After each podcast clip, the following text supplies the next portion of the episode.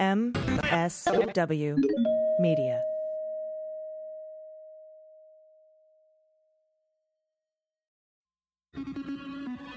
News with swearing. Daily beans, daily beans.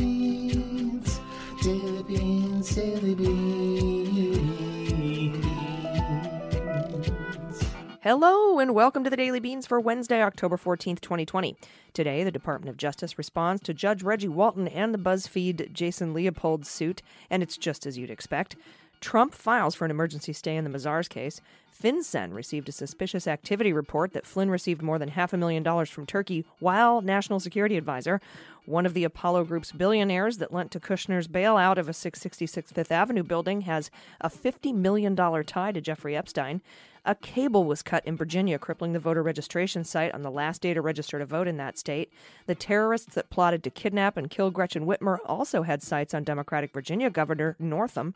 And China, Russia, and Saudi Arabia are set to join the UN Human Rights Council. I'm your host, AG. Hey, everybody, big show today. I'll be speaking with Democratic candidate in Florida's 3rd District, Adam Christensen, who's working to unseat Ted Yoho. And if we flip Florida's 3rd, we flip Florida. And if we flip Florida, we flip the country. I'll also be joined by David Enrich, who penned a piece as part of the New York Times story about uh, a billionaire named Leon Black and how he inexplicably gave $50 million to Jeffrey Epstein after Epstein was convicted. And finally, Dana Goldberg will be joining me for the good news, and we're looking forward to that. So we have a lot of news to get to, so let's hit the hot notes. Hot notes. All right, before we get to the lead, this is breaking. And it's interesting. So, you know the whole thing with Reggie Walton and the, the BuzzFeed Mueller redactions, uh, the FOIA lawsuit with BuzzFeed and Epic, Jason Leopold from BuzzFeed and Epic. And uh, basically, on October 6th, Trump tweeted uh, calling for the declassification of everything related to the Russia hoax and the Hillary Clinton emails. No redactions, do it now. And so then Jason Leopold filed a thing with the case that he's already working on in, in front of Judge Reggie Walton. Reggie Walton, who had found that some of the uh, uh, redactions by Bill Barr in the Mueller report were inappropriate and said that Bill Barr lacked candor. Uh, and you know mischaracterized his summary of the findings of the Mueller investigation. Well, Leopold said, "Hey, hey, the president just waived classification on everything that has to do with Russia. So since we're, you know, we're already doing this case with the Mueller report and redactions, we would like to request an emergency request for the entire unredacted Mueller report." And uh, Reggie Walton said, Hey, yeah, that seems like a waiver. Uh, all right, you have um, until October 13th, Department of Justice, to respond to this. And the White House has until this time. And then you guys have to confer. And then everybody come back on the 16th and tell me why you haven't waived uh, the classification of, of these redactions in the Mueller report. And Somebody from the DOJ responded today, as they were supposed to. And in this response, it says uh, the White House counsel's office informed the Department of Justice that there is no order requiring wholesale declassification or disclosure of documents at issue in this matter. The department was further informed that the president's statements on Twitter were not self executing declassification orders and do not require the declassification of any particular documents. Instead, the president has authorized the attorney general to declassify documents as part of his ongoing review of intelligence activities related to the 2016 presidential election and certain related matters. The attorney general has not ordered the declassification and release of any of the redacted material in this case based on the president's tweets. So even though the president and the Department of Justice have argued that his tweets are the rule, including, for example, uh, banning out transgender people from being in the military, serving in the military. Uh, it's just one of multiple examples. Uh, they are now saying, no, no, no, no, no, no, not this time. That's not, no, no, that's not what the White House means. We've we've spoken to the White House, and what they're saying is that, uh, nope, just kidding. Um, that's not a declassification order for anything and everything, even though it was. and uh, a fun little side note to this story the uh, person responding on behalf of the Department of Justice is named Weisenheimer. So I thought that was uh, just a little note, just worth mentioning. Now, Lead story today comes from the FinCEN files at BuzzFeed News. There's more BuzzFeed stuff. In 2017, Michael Flynn, President Trump's first national security advisor, acknowledged he concealed lobbying work that may have helped another country, Turkey. Uh, that's when Bank of America decided they should probably look into that. It examined Flynn's business accounts there and sent the U.S. Treasury Department what is known as a Suspicious Activity Report, an SAR or SAR, uh, about a $530,000 wire transfer that originated from a Turkish bank account.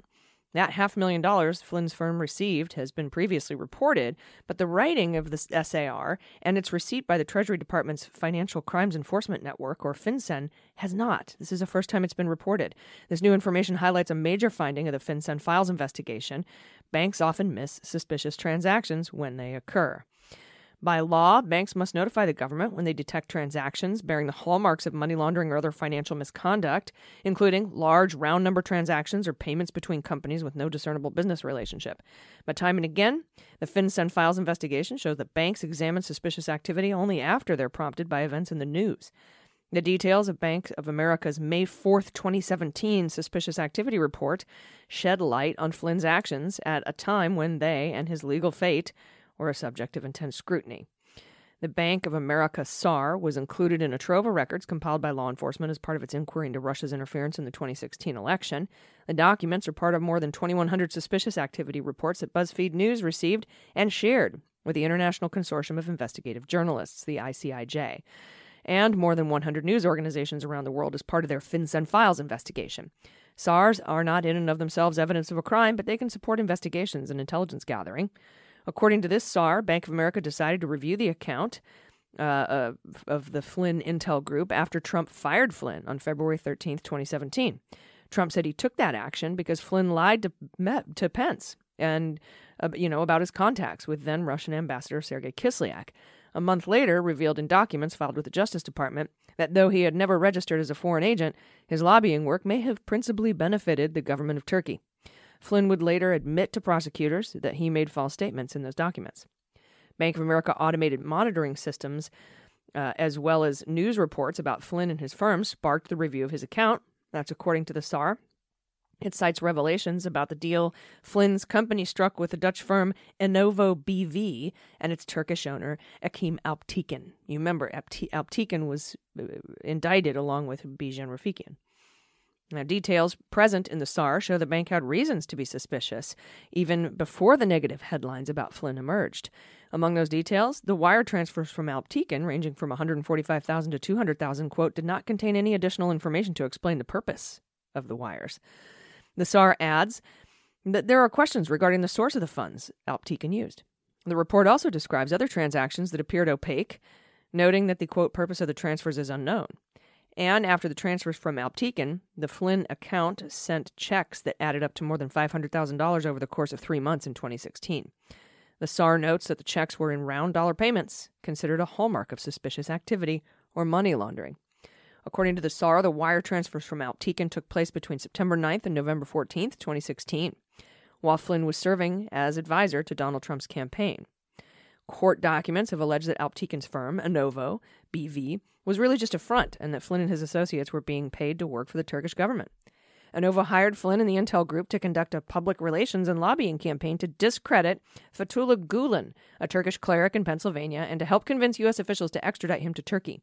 Turkey's President Erdogan accused Gulen of planning a failed coup against him in 2016 couple of months after Flynn's company entered into its contract with Inovo, Flynn became the subject of an inquiry by the DOJ Counterespionage Division, according to documents BuzzFeed obtained in a response to a FOIA request.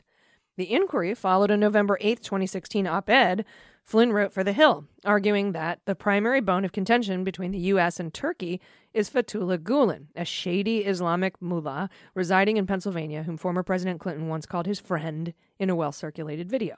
Uh, Flynn's lobbying and public relations contract would later become the subject of an investigation by, by Mueller. When he pleaded guilty to lying to the FBI, he also admitted, Flynn did, that he lied on, on the paperwork he filled out when he retroactively registered, retroactively, as a foreign agent. Specifically, according to court papers, he said the op ed in The Hill was his idea. Flynn failed to disclose that he knew Turkish government officials provided supervision and direction over that project. In tracing transfers that occurred in 2016 after money from Alptekin flowed into the Flynn Intel Group, the Bank of America SAR provides hints about the purpose of those transactions.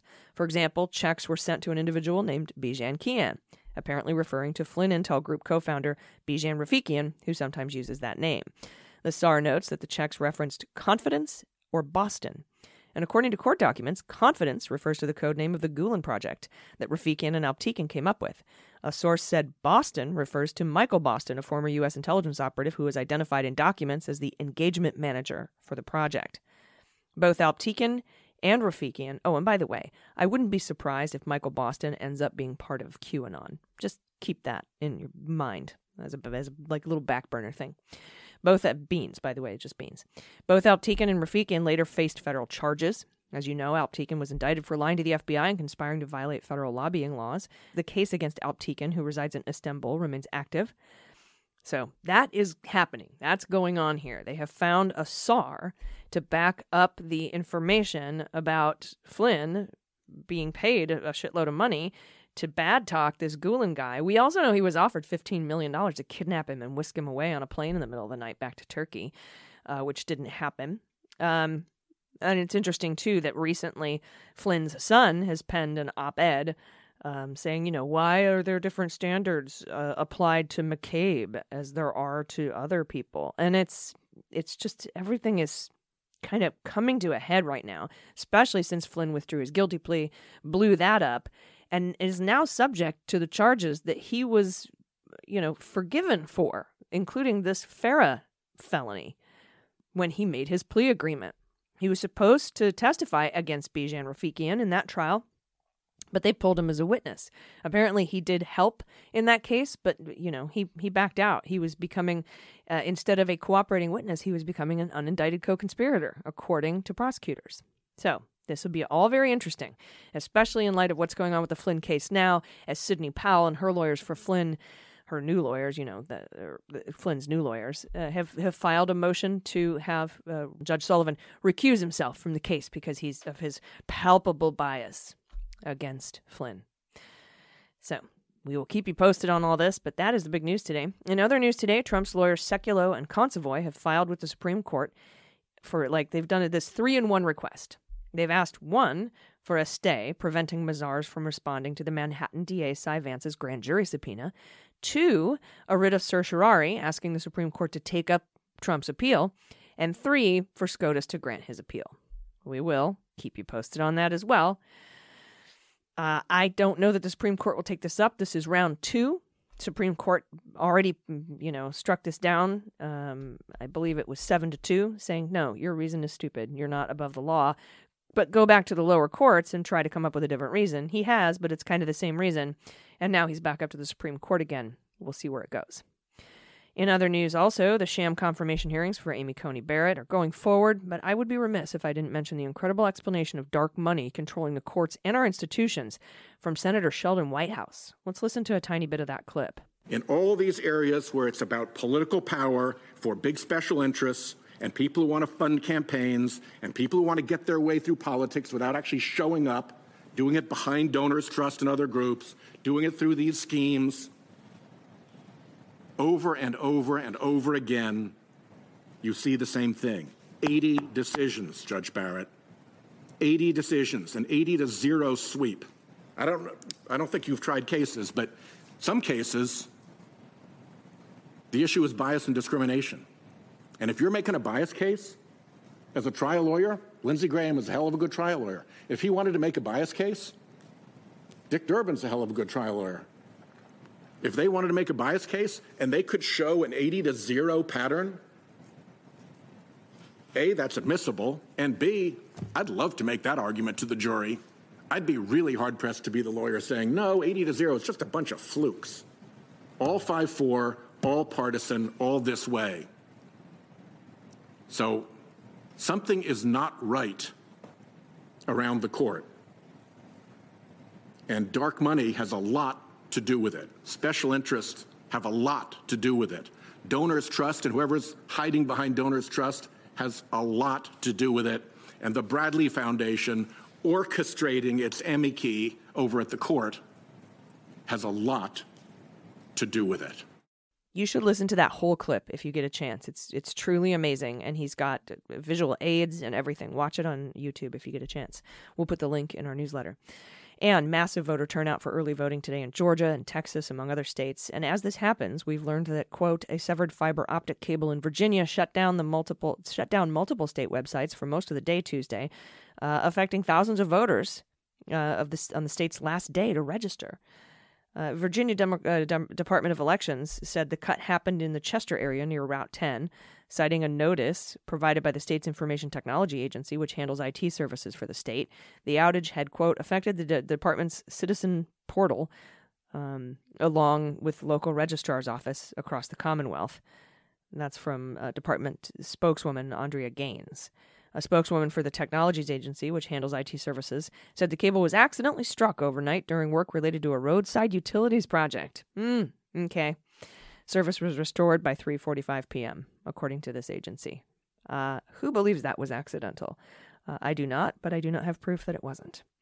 Meanwhile, voter advocacy groups, along with some current and former state officials, have called for a court order for the voter registration deadline to be extended beyond today. We'll tell you what happens in that. Speaking of Virginia, accused conspirators charged in a plot to kidnap Michigan, Gov- Michigan Governor Gretchen Whitmer also discussed taking Virginia Governor Ralph Northam. That's according to an FBI agent testified at a court hearing today, as federal authorities offer new details about the alleged anti government plot. During the hearing in Grand Rapids to discuss the charges filed last week against members of a self proclaimed militia, which I call a terrorist group accused of plotting to kidnap Michigan's Democratic governor, FBI Special Agent Richard Trask revealed that a month ago, some of the suspects met in Dublin, Ohio, where Northam, also a Democrat, was discussed as a potential target. Quote At this meeting, they discussed possible targets taking a sitting governor, specifically issues with the governors of Michigan and Virginia based on lockdown orders. This is according to Trask, who told the court, referring to a state man, referring to state mandated restrictions to combat COVID. No one has been charged with plotting to kidnap Northam, but like Whitmer, Virginia's governor was the target of intense criticism from some conservatives over the summer. Trump has sharply criticized both governors, tweeting in all caps demands in the spring that their states be liberated. He did that for both Virginia and Michigan. And finally, Russia and China have been elected to the UN Human Rights Council for the next three years. But Saudi Arabia failed in its attempt to win a place by the 47 seat body. The result is a severe blow to Saudi Arabia's efforts to improve its image in the wake of admitting ki- the killing of Saudi citizen and Washington Post reporter Jamal Khashoggi. Pakistan and Cuba were also elected uh, in the secret ballot on Tuesday, conducted at the UN headquarters in New York, to fill 15 vacant seats, which are distributed between five regions. France and the UK were elected unopposed to represent Europe. The vote largely works by countries within regions reaching private bargains on the nation states that will stand, often with the aim of ensuring that all candidates stand unopposed within their region. It's like a slate, right? The Saudis' defeat followed intensive last minute lobbying from human rights organizations, which warned that the body's credibility would be at stake if Saudi Arabia, Russia, and China were elected, given their recent histories. You know, Russia in recent weeks has been accused of using military grade nerve agent Novichok to poison opposition leader Alexei Navalny.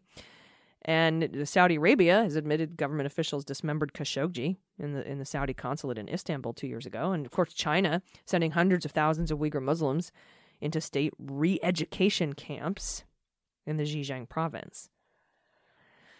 I don't understand how Russia and China got seats, but it happened. And we'll be right back with the Democratic candidate for Congress in Florida's 3rd District working to unseat Ted Yoho and that's Adam Christensen. And later, I'll be speaking with the author of Dark Towers, Deutsche Bank, Donald Trump, and an Epic Trail, David Enrich. We're going to be talking about Leon Black, a billionaire with questionable ties to Jeffrey Epstein. So stay with us. After these messages, we'll be right back. Hey, everybody, thanks for listening to the Daily Beans. This episode is brought to you by Caliper CBD.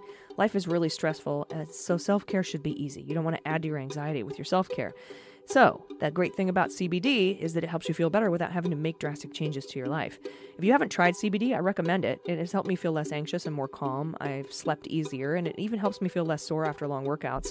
My favorite thing about Caliper CBD specifically is they've introduced a better way to consume it in an easy to use powder. And unlike oils, Caliper CBD powder is completely tasteless and it mixes easily with food or drinks. I put some in my coffee in the morning, and it's got precisely 20 milligrams in each packet, so you never question how much you're taking. Uh, and also, it's clinically proven that you absorb 450% more CBD with Caliper CBD powder compared to tinctures. So that is just a huge difference. And it gives you all the benefits of CBD in just 15 minutes, about twice as fast as CBD oil. So it's fast acting.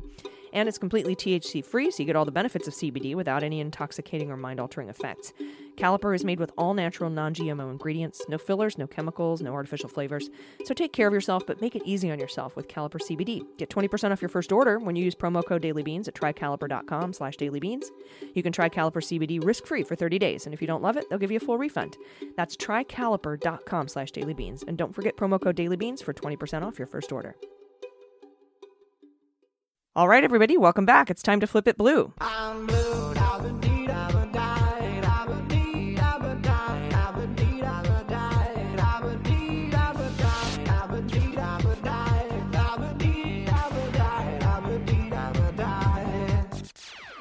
I am very excited today to introduce a Democratic candidate for U.S. House of Representatives representing Florida's 3rd District. He is running against incumbent Ted Yoho, and I know you know Yoho.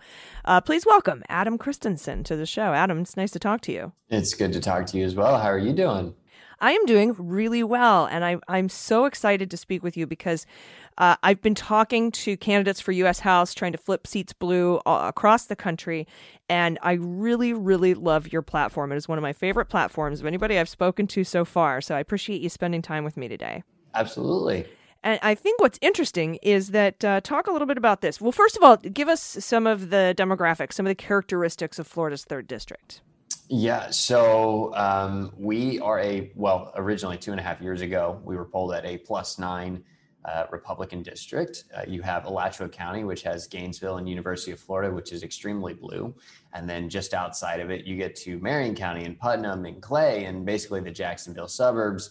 And it is 80 to 90% Republican. And so it's uh, most of, most Democrats historically have really only focused in Alachua and they've never been able to break out into any of the surrounding counties. And we decided that that was going to be our main focus because Ted Yoho is retiring, which means that a person that he had fired previously is running for his space because, uh, well, apparently that's just how it works. Um, and uh, yeah, so uh, you have a very strong Republican uh, stronghold in Clay County, which is northeastern part of the district, and then you have a very strong uh, Latino and Hispanic population in the southeastern part of the district.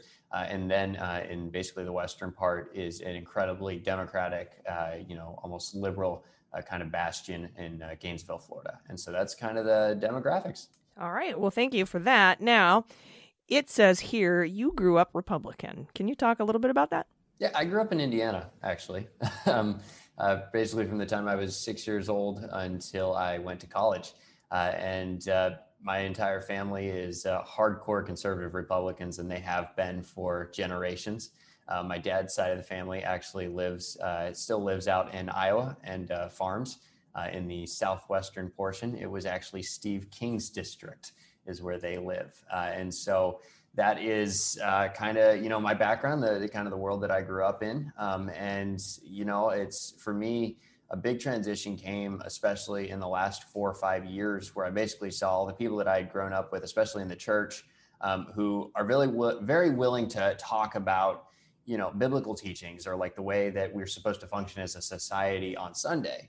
And then they will go out and vote for people who believe the exact opposite the next day. And so for me, I just couldn't keep doing that anymore. Um, and you know, for me, people come first and you have to not only live out your faith but you have to do it in a way that's authentic and what you say on one day needs to be the same thing you're saying the next day and your actions need to actually replicate your words and that's kind of that's one of the main reasons why i am who i am and where i am right now. Ah so a talk the talk person. I appreciate that.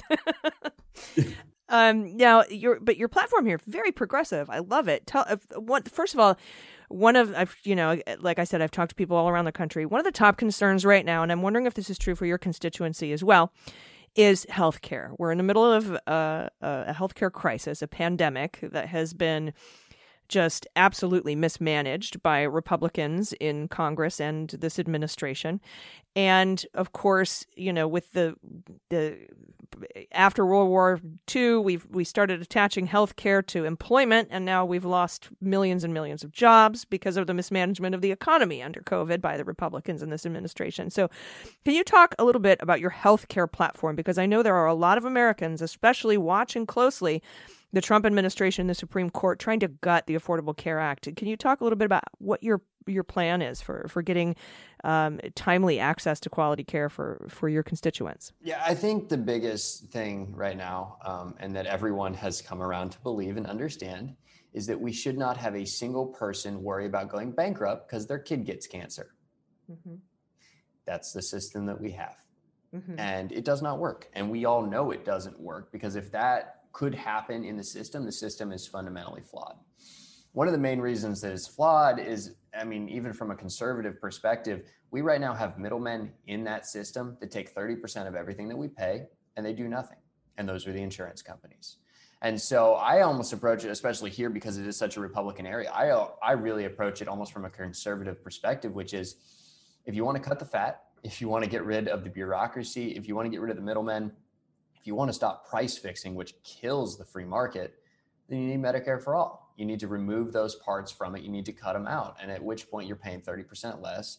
Um, you are paying less overall. And essentially, it would be a small business tax cut because small businesses would no longer be on the line for $8,000 per employee for health insurance. And that would allow small businesses to grow. It would give them an actual advantage and be able to recruit and bring on good people because nobody will take a risk right now with a small business because they are too worried about going bankrupt if their kid gets sick. Mhm. They just won't do it. And so we need to give people freedom. I mean, we need to give them an ability to actually take their lives back. And being to, able to make sure that we have healthcare that covers everyone is the best way to do that. And on top of it, this is the thing that bugs me the most. I don't know if you've ever uh, heard the story of the two houses. Um, it's a parable from the Bible, but it's also, you know, one of those proverbs that people have used for years. And essentially, the wise man builds his house on the rock, and the foolish man builds his house on the sand. And when the rains come and the storms come, one gets wiped away. You have to completely rebuild it, and the other one's still there, and you just have to, you know, repaint it.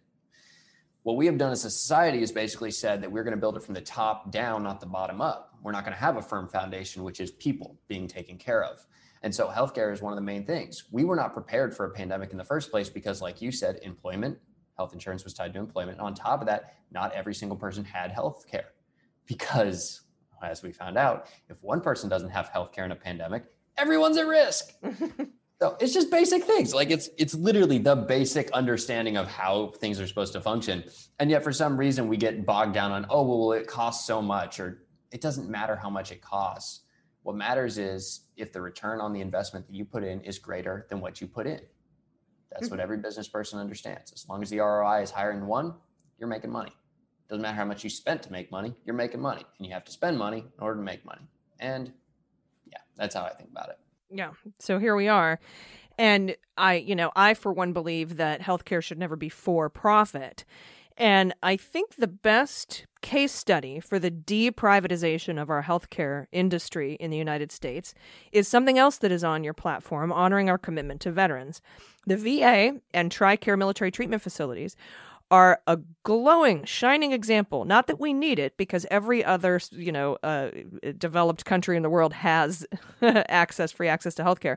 But if you want to look closer to home, here we have a totally government-funded healthcare system that keeps costs low.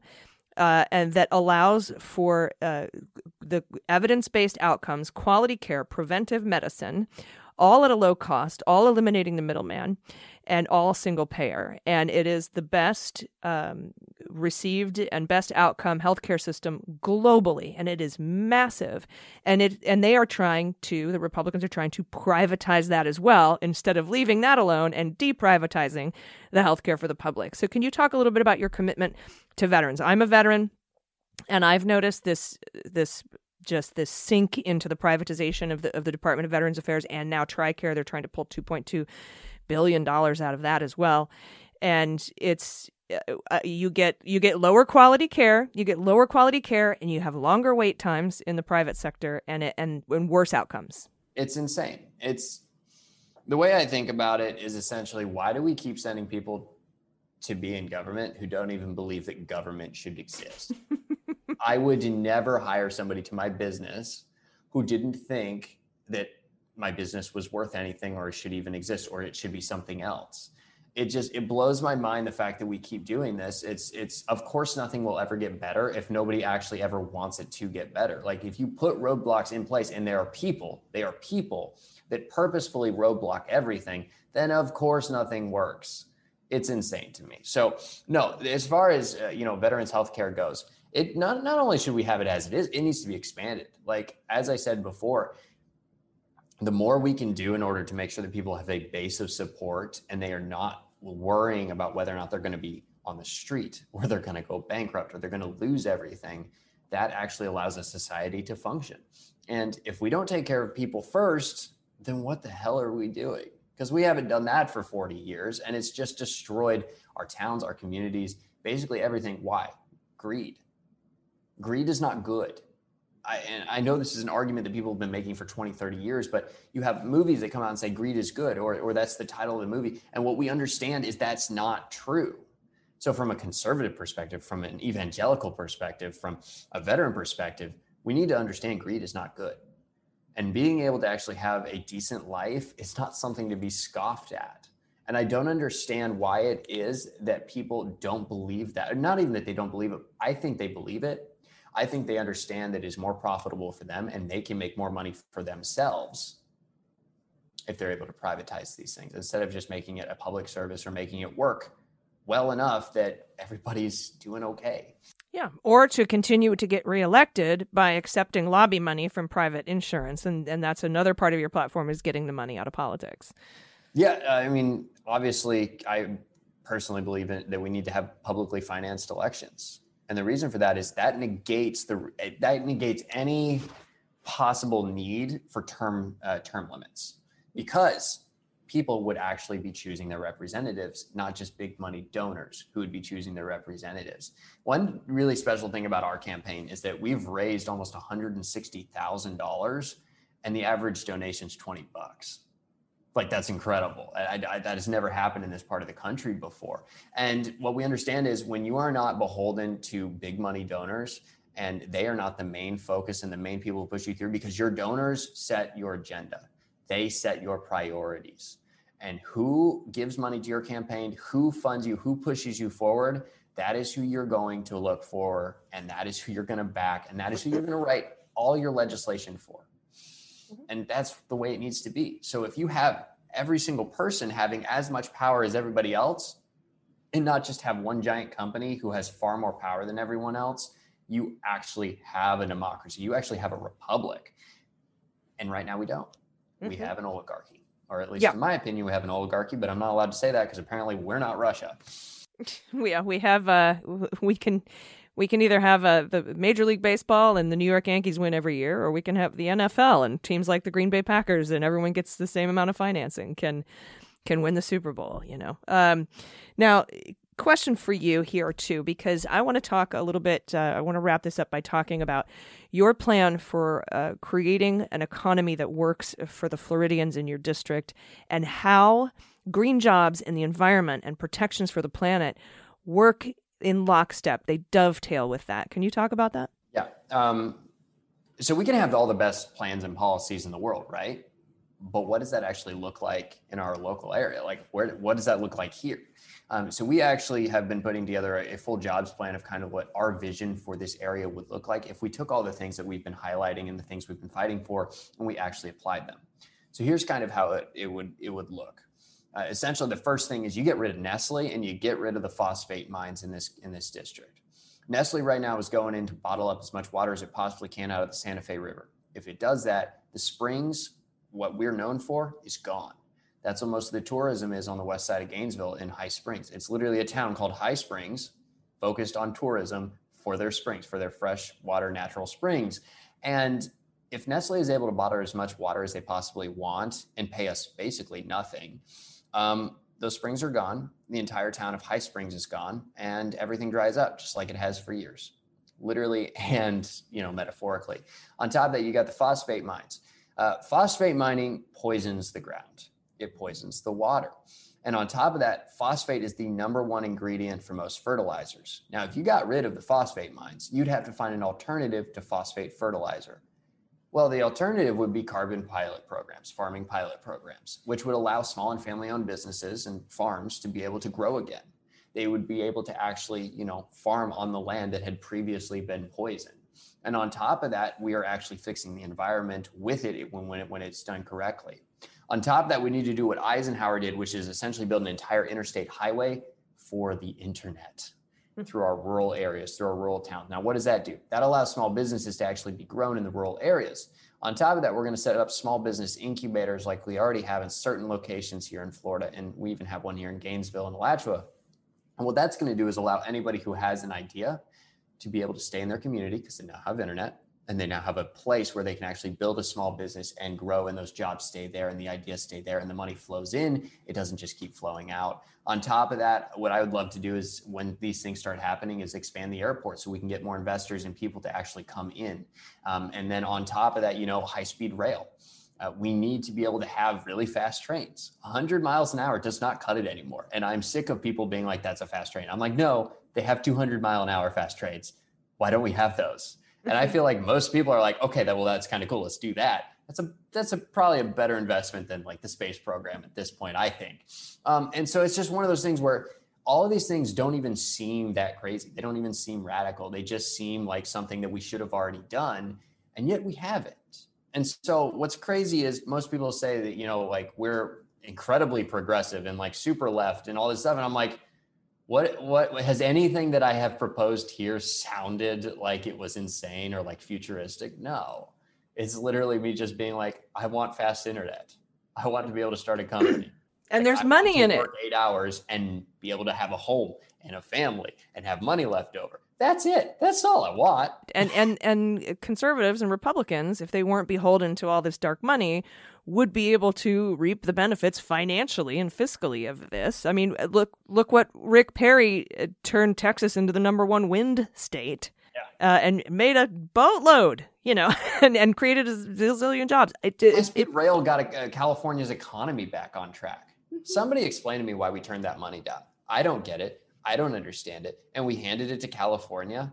Most people in Florida don't like people in California. I don't understand why we handed them free money. It makes no sense to me. So, yeah, there's a lot of crazy things happening. Yeah. Well, there's so much more that I wish I had more time to for to talk to you about that that's here in your platform, including tax cuts and pre-K and education, housing, homes for all. Uh, we're out of time, but can you tell uh, my listeners where they can f- read everything that you're proposing here, everything that's on your platform, and also how they can contribute to your campaign to flip this, take this out of Yoho's hands because he's useless, and how they can volunteer, text bank, phone bank, write postcards. Can you tell us where, where they can do Oh, that? Our website is for the many, not just me.com. And obviously, you can kind of tell why we put it as that, because everything that we're doing is for all of us. It's not just for one person. When you got a bunch of people all saying that, well, things can kind of finally start changing. Um, so right there, you can. Uh, there's a volunteer page. Uh, you also have a donation link, uh, donation pages, um, and our platform policy page. We have probably one of the most extensive websites for a congressional candidate out of everyone probably around the country. We have an entire policy team that just rips through all of it and makes sure that you know it's good, it makes sense, like we can actually do these things. Um, but yeah, we need as much help as we can get. We have raised more money than anybody else who has ever run here in small dollar contributions, and we have a shot. Donald Trump has come here twice. He's coming here on Friday again to Ocala in a supposedly safe red district to prop up a failing candidate, which is the person I'm running against. A group of college kids has been able to not only take it to the Republican Party in Florida, but if we flip this seat, Florida flips and the election is over. Hmm. And we are very close. We know that we have brought it down from a plus nine to a plus four. That is That's amazing. ridiculous. In, in, and that has happened in the last two and a half weeks. So we have all the momentum. We have some money. Our TV ads are going up, but we need more people to phone bank. We need people in the streets canvassing. We need people with lit drops. We need people, hmm. people power. And if we have that, if we have as much as we can possibly get, we do something historic, which is knock out Ted Yoho, who verbally assaulted AOC on the Capitol steps with a strong progressive who would be the youngest elected congressional candidate ever with a team that is all under the age of 23. Yeah, it would it would be the number two news story in the country for a long time. well, thank you. Thank you so much for talking to me. Everybody go for the many, not just me, uh, dot com, dot com. Uh, because if we can flip the third, we can flip Florida, we flip Florida, we flip the country. It's over. Yep. All It's right, thank exciting. you. It is. It's really exciting. We'll be watching closely on election night and in the you know days that follow as the ballots are counted up. Thank you so much, uh, Adam Christensen. Again, for the many, not just me.com. I appreciate you speaking with me today. Appreciate it. Have a wonderful rest of your day. You as well. Everybody, stick around right after this. We'll have the interview with David Enrich. Stay with us. Hey, everybody, it's AG for the Daily Beans, and this portion of the podcast is brought to you by Field of Greens by Brickhouse Nutrition. The pandemic didn't just test our country's economic endurance, it exposed how living an unhealthy lifestyle can increase your risk. And that's why I recommend you take a superfood powder called Field of Greens by Brickhouse Nutrition every day. While other health products boast about one vegetable, Field of Greens is packed with 18 clinically researched essential fruits and vegetables, plus green tea, ginger, turmeric, and beets. This powerful combination not only can support your heart health, but it can support healthy immune system, metabolism, blood pressure, and digestion.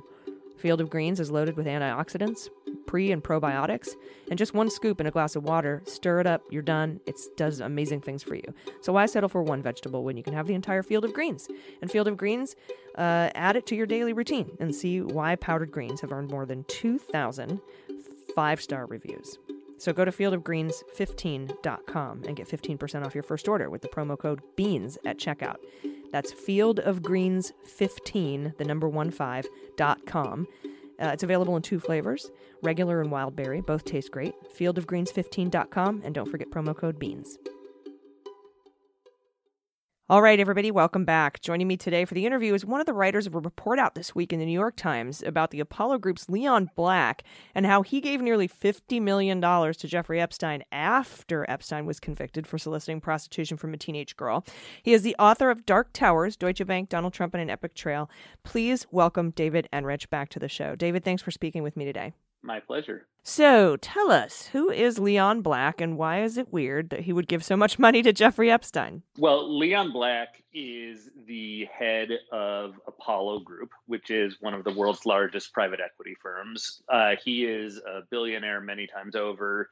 He's one of the most powerful figures on Wall Street and has been for quite a long time. And Black is the kind of guy who has you know billions of dollars and obviously has very complicated financial affairs as a result of all of his investments but because of his great wealth and great power has access to absolutely any law firm or accounting firm on the planet that he can pay lots of money to provide tax very sophisticated tax estate planning services things like that. And so it is very very strange that someone with those resources at his disposal at disposal would go to someone like Jeffrey Epstein, who is a college dropout, no law degree, no accounting experience, no tax experience, and it, so that right off the bat has raised a lot of eyebrows for the past year and a half, basically ever since Epstein's death. And Black acknowledged at that point that he had hired Epstein for some tax and estate planning services.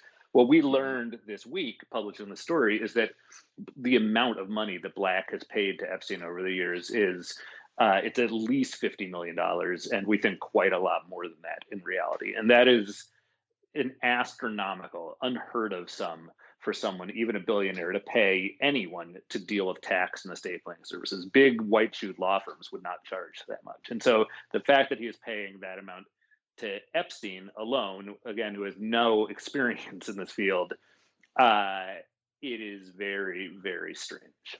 Mm. Yeah, it reminds me of companies like an aerospace company from South Korea or a big pharmaceutical company like Novartis or a telecommunications giant like AT&T giving millions of dollars to Michael Cohen for his consulting capabilities as his, you know, as the owner of Essential Consulting. I just don't understand it. Yeah, and you know, it's like that I have gone over this, my colleagues have gone over this a billion, not a billion, a lot of times and we are searching for an explanation that makes sense, and we've really tried to think about this from Black's perspective, and it's just really hard. I mean, it makes us think. It makes me think that there is more to the story that we don't understand, and look there's no allegation that we that are aware of or that we're making ourselves that that black was doing anything improper in terms of the stuff that epstein is notorious for with running a sex trafficking ring things like that uh, but boy this is a situation that just cries out desperately for more explanation from black and from apollo and we're not getting it so Yeah. it's it's a big mystery Yeah, and it's a lot of smoke. I mean, we've speculated and we have no uh, smoking gun evidence or proof that Epstein, as a private hedge fund manager for all these billionaires around the world, is taking in all this money and for why. And it, it just seems it seems kind of obvious, but I do want to be careful to say that we don't have any evidence linking so far Leon Black or any of these billionaires or millionaires to anything nefarious. Uh, but it just, you're right. It just screams weirdness. And Stephanie uh, Pillersdorf, right, a spokesperson for Leon Black, said that their relationship, Epstein and Black's relationship, ended in 2018, and that Black, quote, continues to be appalled by the behavior that led to Epstein's Epstein's conviction. But then why give him 50 million a- in the years following that conviction? It just doesn't. That's a weird timeline. Yeah, I mean, I I just don't have a good answer for you. You're right to ask the question. We're asking the same question. It it demands better answers, and I mean, I think one consequence of this article being published in the New York Times this week is that Apollo's share price has gotten battered. The last I checked, it was down about ten percent over two days, which is wipe you know wiped out more than a billion dollars of value for the company. And so I think it's likely that investors in Apollo are going to demand either answers or accountability here. And that is, um, you know, it's not up to me to define what constitutes accountability, but I certainly think it's in the public interest to have more transparency about this because, look, what at the time that Epstein died last summer, there were just so many unanswered questions and people who had not been held accountable for the huge problems and harm that Epstein had caused with his victims and with others all over the world. And I think it's really important that everyone, whether it's the media or investors or just you know normal citizens, really apply pressure on the institutions and individuals that were involved with Epstein to, if not to punish them, to at least demand answers and get more clarity about how this happened. Yeah, and where the money came from and where it went. I mean, that's an obvious Yep. kind of follow the money thing, but Yep.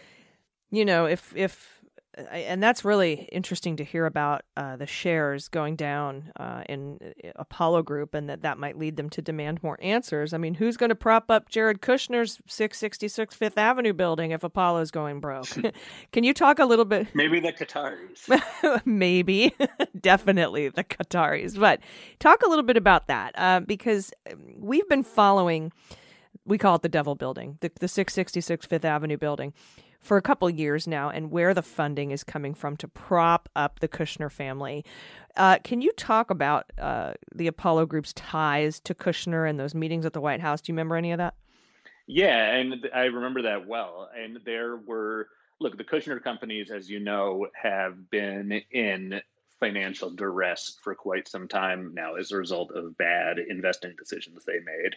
And they uh, needed a bailout of their flagship building, which is, as you call it, the Devil Building, uh, which I've never heard and do not necessarily subscribe to, but it is 666 Fifth Avenue. Uh, and you know, who did they go to? They went to a group that, and they went to a bunch of different financial institutions that were very deep pocketed and that had very uh, strong political connections. And uh, Apollo is one of them. Ultimately, the people that really bailed out that property were uh, included Brookfield Asset Management, which, as a lot's been written about the fact that they are part owned by the Qatari government. And the so yeah, this is a these are people who travel in the same world as the Trumps and the Kushners. Black does, and it's you know so there's a lot of overlap. I don't think I have no reason to think that there is any connection between the fact that Black has worked with Kushner and knows Trump to the fact that Black was also close with Epstein. I mean, obviously Epstein also knew Trump, uh, but I don't have any reason to think that those two storylines are anything other than kind of tangentially related. But I also am not saying it's. I'm not ruling it out. I just I don't I have not seen evidence to suggest that those two storylines actually merge. Yeah, no, they're just more like, oh, fun fact, like like the fun yeah. fact that inside 666 Fifth Avenue is the Havana room where Manafort had cigars with known Russian agent Konstantin Kilimnik when he handed off the polling data uh, for a couple of really really pivotal states in the election. You're fun filled with fun facts. I don't know. Maybe fun's not the right word. Maybe we should come up with a new word. Uh, tell me a little bit uh, in the in this piece here in the New York Times that you did yesterday. What's going on with the Attorney General in the Virgin Islands as far as this case goes? Well, she is so th- there's two investigating authorities that are really delving into this down there. One is the U.S. Attorney's Office. The other is the uh, the Attorney General, who has said that she is going to subpoena, and I think she actually at this point has subpoenaed, among other entities, Apollo and all these uh, limited liability companies that Leon Black owns because you know she's doing the same thing that we're doing to some extent which is trying to follow this trail of money that goes uh, in and out of epstein's accounts at deutsche bank and at previously at jp morgan. And it shows him interacting with companies from connected to very rich powerful people. And that's if you're trying to track down someone who is suspected of things like running a sex trafficking network or possibly laundering money or evading taxes or things like that, you need to get answers from all these companies. And these companies, you know, for people like you and me, are impenetrable, right? Because they are either uh, incorporated in Delaware or somewhere offshore where there are very limited disclosure requirements. And so we kind of rely on the on other institutions or entities that have access to that can force information out. And in the case of this story that we did yesterday, and one of the big breakthroughs was that uh, Epstein banked for many years at Deutsche Bank, and Deutsche Bank trying, I think, you know, to its credit, trying to hold itself to account a little bit, commissioned this big internal investigation into what exactly was going on in these Epstein accounts. The bank handed that over to regulators, and we've seen portions of that report at least as, they, as it relates to Leon Black. And so, and Deutsche Bank is one of the few institutions in this case that has this inside view of what was actually going on in Epstein's finances in the final five or six years of his life. And so, there, you know, I think Deutsche Bank once again is kind of the holy has the holy grail here, and that's a story that keeps repeating itself because they are also Trump's bank and also hold all the a lot of the answers to Trump's innermost financial secrets. Yeah, and sp- speaking of Deutsche Bank, your book, I consider you a, an expert on what's happening with Deutsche Bank. Uh, I I had a question for you, and this is a little off topic. It's about the New York Times tax story that came out this week. Yep. Um, there was a paragraph that really caught my attention, and I immediately thought of you, and I wanted to ask you about this passage. They say in early 2016, Deutsche Bank, the last big lender still doing business with Trump, unexpectedly turned down his request for a loan. The funds, Mr. Trump had told his bankers, would help shore up Turnberry, but some bankers feared the money would instead be diverted to his campaign. Can you maybe talk a little bit more about? Do you know anything about why uh, specifically Deutsche Bank was started to finally turn him down for loans when he was looking for money to, sh- you know, I mean, he was selling off a lot of stock and stuff. He was seeming seemingly broke. Yeah, and I think I've heard this story recounted in considerable detail now from people who are directly involved in this process at the time. And and this is going to sound incredible, but I think a lot of senior people at Deutsche Bank at the time, so this is early 2016, were not aware that Donald Trump was a big customer of their bank. And it, this new loan request came through. It, it was uh, tens of millions of dollars. It was kind of it was connected to the Doral Golf Resort in Florida, but the proceeds of the loan were going to go to Turnberry in Scotland. And this went up through kind of a routine uh, oversight committee meeting, and they heard about this. And the head of the bank at the time, or the head of the bank in the U.S. at the time, said, "Wait a sec, we're lending tens of millions of mon- dollars to Trump in the middle of." And at this point, he was the presump, or he was the re- Republican frontrunner for the nomination. And they said, "Wait a sec, why are we lending money?" To him in the middle of the campaign. They did a little more research and realized, like, oh my God, we have 300 plus million dollars already outstanding to the guy. And so th- at that point, there a big fight broke out inside Deutsche Bank, and this got appealed up the food chain all the way to Frankfurt, where they again rejected it on the grounds that there was reputationally this was very dangerous for Deutsche Bank that and if they, they did not want to be even have the possibility of financing a presidential campaign, which potentially could have been violated campaign finance laws. And uh, so y- this is the moment for Deutsche Bank where they finally recognized that they were really deeply entangled with Trump. And it's a testament to their terrible risk management, terrible communications, and just general recklessness and apathy with regard to their clients that they were not fully aware of this up and down the kind of bank hierarchy up until this point in early 2016 and there i cannot think of very many financial institutions in the world that would not have their top executives aware of a pretty huge exposure to someone who for years at that point had been a very polarizing kind of demagogish figure and at this point was well into the a very serious run for the presidency and it, it, it it's really it kind of boggles the mind to think that Deutsche Bank up until that point did not have senior leaders who were fully on board and aware of what was going on Yeah, it is. It is a little strange. I mean, and then you can bring in the whole uh, Justin Kennedy, and Yep. we can talk about um, recent reports that uh, there there's been a bunch of small Russian banks that send a ton of money to Deutsche Bank, and how that all works. But I think that that's just still stuff that needs to be looked into. Yeah, I mean, there. This is a Deutsche Bank is a financial institution that found its way into the middle of just about every major financial scandal under the sun. It was laundering money for wealthy Russians. It was bribing people. It was violating sanctions. It was evading taxes. It was, you know, financing outlaw regimes and terrorist groups. And it was doing a lot of very, very bad stuff.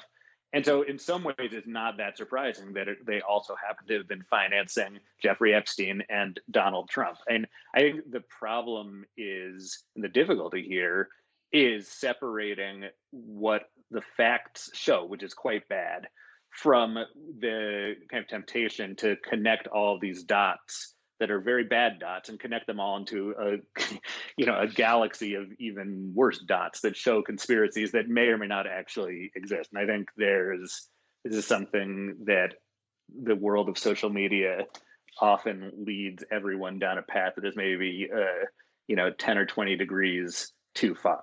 Um, so but look the bottom line fact here whether it regards leon black and jeffrey epstein or deutsche bank and donald trump they're all bad right? This is these are people in the in the case of deutsche bank and epstein in particular that have by you know everyone agrees have done bad things and we have these big financial institutions and wealthy individuals like leon black who are continuing to work with and enable them And I, admittedly, am extremely guilty of connecting those galaxy of dots and and uh, speculating. Although I do make sure to definitely, you know, inform everyone when I'm speculating and where the facts are. And that's why I'm glad that I had you on today. So, author of Dark Towers, Deutsche Bank, Donald Trump, and Epic Trail, David Enrich. Thanks for speaking with me today. thanks for having me All right, everybody, stick around. We'll be right back with Dana Goldberg and the good news. Stay with us. Hey, everybody, this Helping the Podcast is brought to you by Helix Sleep. As you know, for the past four years, I've had trouble sleeping. I lay awake, tossing and turning, counting ceiling tiles, wonder how many sheep you're supposed to count before you fall asleep. At first, I thought I was losing sleep because of the politics. Uh, but also, I have a garbage mattress. Not anymore. Uh, I'm so happy to announce that Helix Sleep sent me the most ama- amazing mattress ever. You've heard Joelle and Jordan and Mandy talk about theirs, and Helix understands you're unique and they customize your mattress to fit you and the way you sleep. Helix created a sleep quiz that takes just two minutes online, and they use the answers to match your body type and sleep preferences to a custom mattress for you. So if you like a mattress that's really soft or firm, or if you sleep on your side or your back or your stomach, or you sleep hot like I do, with Helix, there is a mattress for each and everyone's unique taste. Like me, I was matched to the Helix Midnight because I like my bed medium firm and I sleep on my side, so it's perfect for me. But you don't need to take my word for it. Helix was awarded number one best overall mattress pick of 2019 and now 2020 by GQ and Wired magazine. So just go to helixsleep.com slash dailybeans, take their two-minute sleep quiz, and they'll match you to a customized mattress that will give you the best sleep of your life. They have a 10 year warranty, and you get to try it for 100 sleeps, risk free. They'll pick it up for you if you don't love it, but you will. Helix is offering up to $200 off all mattress orders for our listeners at helixsleep.com slash dailybeans. That's helix, H-E-L-I-X, sleep.com slash dailybeans for up to $200 off. All right, everybody, welcome back. It's time for the good news. Well, we'll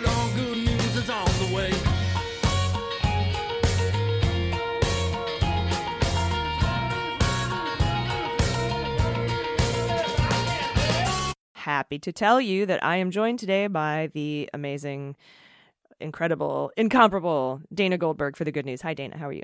Hi, please continue. Please continue with the accolades and the compliments. I have missed you. Hi, everybody. I missed you too. It is good to talk to you.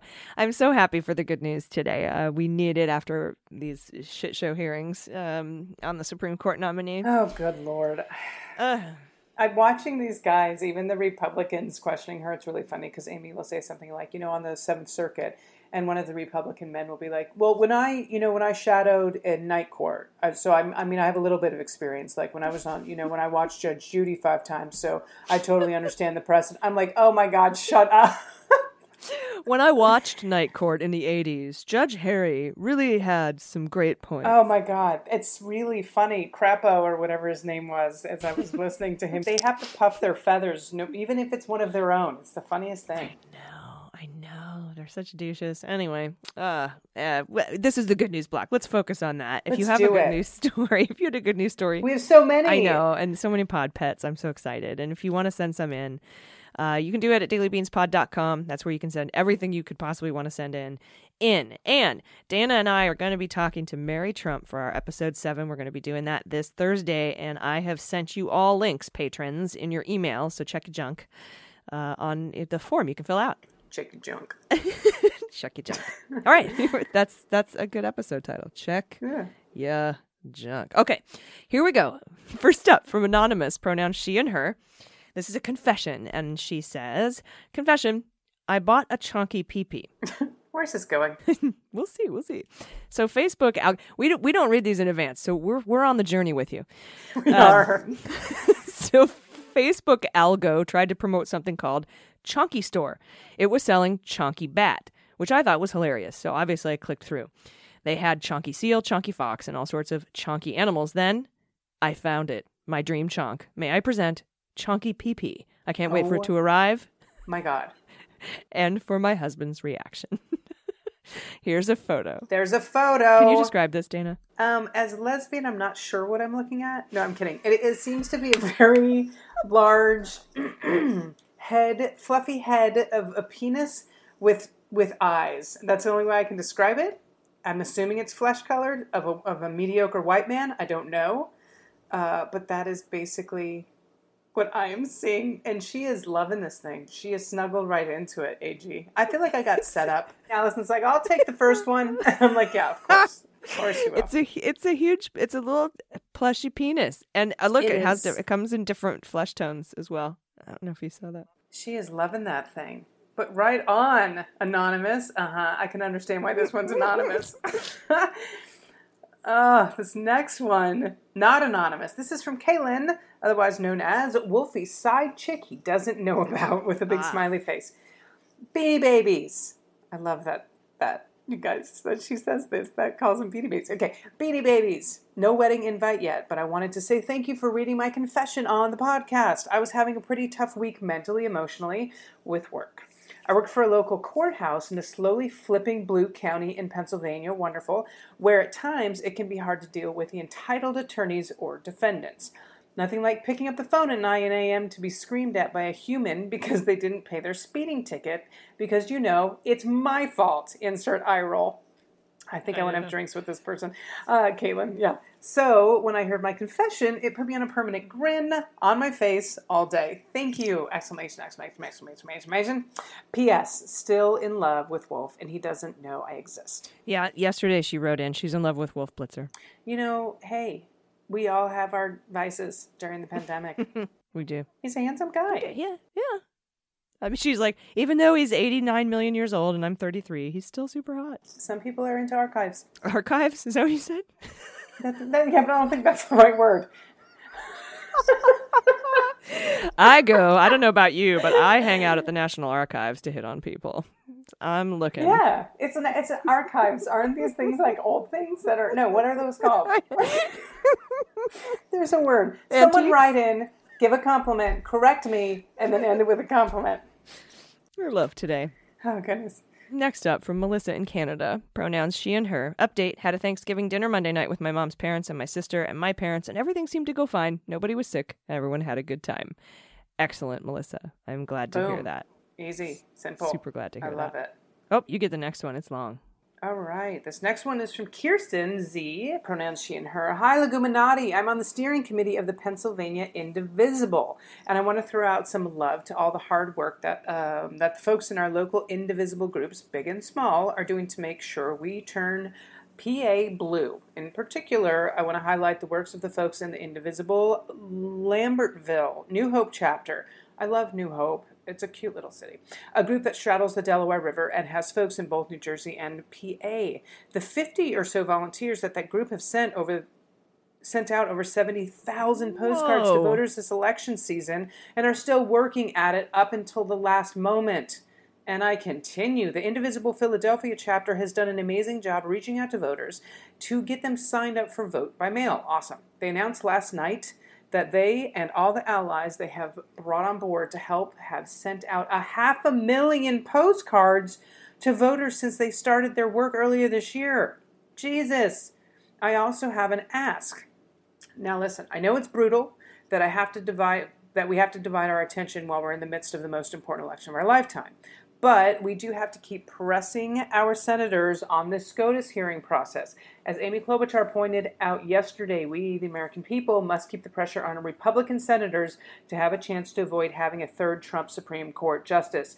We here in PA are using the hashtag hashtag tell to pressure him. If you see it online, please retweet it. And call your own GOP senators as well every day. Even if you have already told them how you feel, you must keep on the pressure. Spend five minutes a day on it, please. P.S. I've included a pic of the wonderful postcards Philly Indivisible have been using, as well as a picture of my newly adopted mm-hmm. dog, Honey. It was a rare napping moment. Usually she's moving around too fast to get an unblurred pic. Oh my goodness. Oh, look.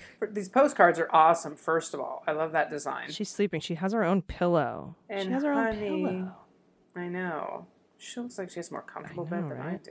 You know what I was thinking, Allison? Like, I doubt when you call in to talk to your senator, they're, I mean, I guess maybe they take your name and stuff, but I feel like all of the Democrats should start calling the Republican senators and being like, look, I voted for you in the last election, but you're not getting my vote if you vote for the Supreme Court pick. Mm-hmm. Like, do you really think they're going to research who this person voted for in the last election? They don't have time. No. No, I don't even know if they have time to listen Yeah. to what you called with. But Exactly. so you should start calling in and being like, listen, I'm one of your Republican constituents. I voted for you last time. I'm not voting for you again if you push this through. I don't know. We got to figure out some tricks. Yep. Uh, all right, next up from Will, no pronouns given, and I'm going to do the next two here because they're kind of relatively short. Will says, "I voted. I voted early in Texas this morning. The Putin-Trump ticket and their Republican enablers did not suppress my vote. Catch the blue wave. Sweet, thank you, Will. Nice. Uh, hope you didn't have to wait in line too long."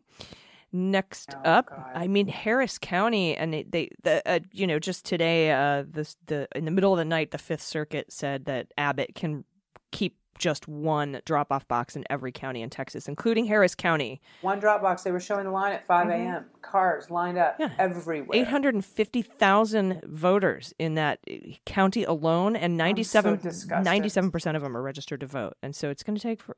Mm, mm, mm. Yeah. Uh, next up, Maddie, pronouns she and her. Hi, y'all. Potentially good news. I'm from Boise, Idaho, and we've always been a red state, mostly from the gerrymandering of my county, but there's a chance we can become more blue. In 2016, we had the biggest turnout from the Dem caucus in the United States for Bernie. Also that year, Paulette Jordan ran against our shitty governor and sadly lost. but now she's running against Risch, who is an ancient and can't seem to stay awake during his job. It's one of those archives you were talking about. Yes. Uh, yeah, so old. He refuses to debate her and does literally nothing to help the people of Idaho. So fingers crossed that Paulette can win and we can make steps in the right direction. Also, here's a picture of my new pup, Winnie. Thanks for all you do, keeping me sane through this dark joke of a presidency. Oh, give me a break. Don't ever leave Winnie alone with me. I will steal her and her antlers. Yes, I want everything in this photo. Boyfriend's cute too, Maddie, Mhm. or whoever that person is. Could be your brother. Mm-hmm. And then now it's awkward comment, but yeah, he's super cute too. Mmm, that dog is so cute. All right, we're moving on. We got another one. We got good news from Alex, pronounced he and him. Hi, AG. Been a fan for over a year and just wanted to share that as a, du- a dual citizen living in Mexico, I went yesterday to deposit my absentee ballot at the U.S. consulate in my city and found a huge line to do so. Many dual citizens live here. Not surprising. Uh, when asking about the delay, I found out that the security guards at the consulate were rejecting absentee ballots from being dropped off for lack of information, quote unquote, on the delivery envelopes. I put my Mark Elias, Elias, Mm-hmm. fix that Yep. one for me. Mark Elias, yeah. All right, good. Yep, I put my Mark Elias, uh, parentheses, attorney who specializes in election law and voting rights, hat on and went to the front of the line to argue with the guards and showed them pictures of envelopes being dropped off at drop points all over the U.S. and the world. They eventually relented, and everyone, about 10 of us, uh, were able to drop their votes. I asked the guard to let the rest of the shifts know that they, what they were doing was illegal, and he promised to do so. Small gain in the sand, but hopefully many votes will be dropped off now and not discouraged. That's awesome. Thank you so much, Alex. Yes, Alex, put on your Mark Elias hat. If you aren't following Mark Elias, he's got like 40 lawsuits going right now to protect voting, access to voting. Wow. Um, a lot, and he is he's an incredible attorney. So follow him on on uh, on Twitter if you're not Mark E Elias. Uh, next up, Alexis, uh, pronoun she and her. My good news, actually, just a text message exchange with my sister. For context, my sister is a 40 something elementary school teacher. For the record, I do not condone, condone stealing people's yard signs. All right, this looks like a script that you and I get to read. Um, Okay, I'm ready. AG and DG present text message theater. Today, the part of sister will be played by AG, and the part of me will be played by DG. I've been preparing for this role my entire life. Let's do this. Okay, now what is my motivation in this scene? Uh, we're just going to go into it cold. We're just going to go cold. uh, all right. Unique New York. Unique New York. Red leather, yellow leather. Okay, here we go. Sister, me. So, I was driving past a conservative neighbor of mine. She always has Republican signs outside at voting time and is politically active. So far, this season, she's only had one sign in her yard that said vote, so I was pleased. Our street has become well known in town for all the Black Lives Matter and political signs. Anyway, I've had a long day and I was driving past her and I saw she was adding new signs to her yard. I was bracing myself for what her signs would say. I almost hit the brakes when I saw her signs, two of them, for Biden. My mood was so much better after I saw that. If Carol can turn, that gives me major hope for this election. God, that's amazing. Wait, is Carol the neighbor whose conservative lawn sign you drunkenly stole that time? Your story is full of holes. Number one, that was someone I did not know. Number two, I soberly premeditated that, but got up the nerve after a single drink. And three, by the time I got over there, the sign was already down or already been stolen. and scene. Wonderful. Yay. This has been Master Tweet Theater. When you all uh, nominate people for Emmys, I would like you to remember Allison and myself um, on the podcast option. For your consideration, Yes, thank you. Master Tweet Theater. Actually, was it tweets or was it text? Master Text Theater doesn't sound. Yeah. Master text. Yep. If you have any exchanges you would like us to perform, remember, uh, send them in to dailybeanspod.com and we'll get it done. All right. Uh, she says, thanks for keeping us all sane. This is the wrap up here, laughing in these crazy times. Let's hope there are a lot more carols out there. More Carols, less Karens. that should be a bumper sticker. More Carols, less, Karens. When I say more carols, you say less Karens, more carols. Less Karens. Yeah. Okay. What's happening? Sometimes I forget people are listening and that this isn't just for us. I know, right? and we have so many great Karens. I remember when we used to bag on Chads, and some we had a couple Chads write in and say, "I'm a good Chad," and and so we know there are good Karens. I just want to point that out. Yeah, I do. I do get many comments from people that are like, "Oh, come on, why'd you have to pick Karen?" I'm like, "I didn't pick it, but I will perpetuate it." You know we love Karens. Um, all right. Well, everyone, thank you so much for sending in your good news, your confessions, and your corrections. There weren't any corrections today. Uh, thank you. And uh, thank you for the, the the the text theater. That was fun. That was a nice back and forth. That was. I would do it again with you. No, I'm still trying to think of the right word. That's what the a little bit of silence was. I'm like, it's not archives. like when you're like when you're an archaeologist and you find something in a dig site. What is artifact? Artifact. Ah, there we go. I still don't think that's right, but Grassley would be more of an artifact than an arch. Yeah, I an re- archive. I recommend if you're trying to figure out a word, say your question out loud or or Google it because halfway through your question or your Google, it will come to you. Like I remember Yeah. at some point I was like, "What is the nautical boat term for when you bail out a company?" Oh, it's bailout. Like it, the answer is in the question. That's funny. Um, but big thanks to It's everyone. like a weird single person Jeopardy that we're doing with ourselves. and you know what's really weird, Dana? The reason I was googling that is because it was a Jeopardy question. I shit you not. oh, see that? It's yep. I just know these things. Okay. Mm-hmm. Mm-hmm. Yep. Uh, okay, well, anyway, thanks to everyone supporting this on Patreon and now Supercast. If you're not into Patreon for whatever reason, we have Supercast. And shout out to Nick over on the Isle of Man who made Saturday brunch this past weekend possible. Thank you, Isle of Man Nick. Um, if you want to join uh, Patreon, it's patreon.com slash dailybeanspod. If you want to sign up on Supercast, it's dailybeans.supercast.tech. Uh, so that's it for this week. Do you have any uh, final thoughts, Dana? My my only thought is is the Isle of Man next to the Isle of Lesbos because there is one of those as well, and it's an island, and I wonder if they hang out. No, probably not. They're probably actually not anywhere near each other now that I think about the messaging behind it. They might have. No, I don't have any messages other than you know whenever you hear this, there's probably a couple days left in the week, so just you- take a deep breath. Friday's coming. Happy hour uh, mm. in your living room. Mm-hmm. Just be careful about the DUI checkpoint at the corner of your kitchen and hallway. That's it. Just be careful. lots of lots of deep drinking at home. My DUI checkpoint is the cat who will give me a look. You know, Oh, mm. nice. I can tell. I know what you've been doing. It's probably all in my head, but it's fine. All right. Anyway, thank you so much, uh, Dana. We will talk to you soon. It was great to have you on today. And everyone, until uh, tomorrow, take care of yourselves, take care of each other, take care of the planet, and take care of your mental health. I've been AG, And I have been DG. and them's the beans. The Daily Beans is executive produced and directed by AG and Jordan Coburn, and engineered and edited by Mackenzie Mazzell and Starburns Industries. Our marketing manager, executive assistant, production, and social media direction is Amanda Reeder. Fact checking and research by AG, Jordan Coburn, and Amanda Reeder. Our music is written and performed by They Might Be Giants. Our web design and branding are by Joel Reeder with Moxie Design Studios, and our website is dailybeanspod.com.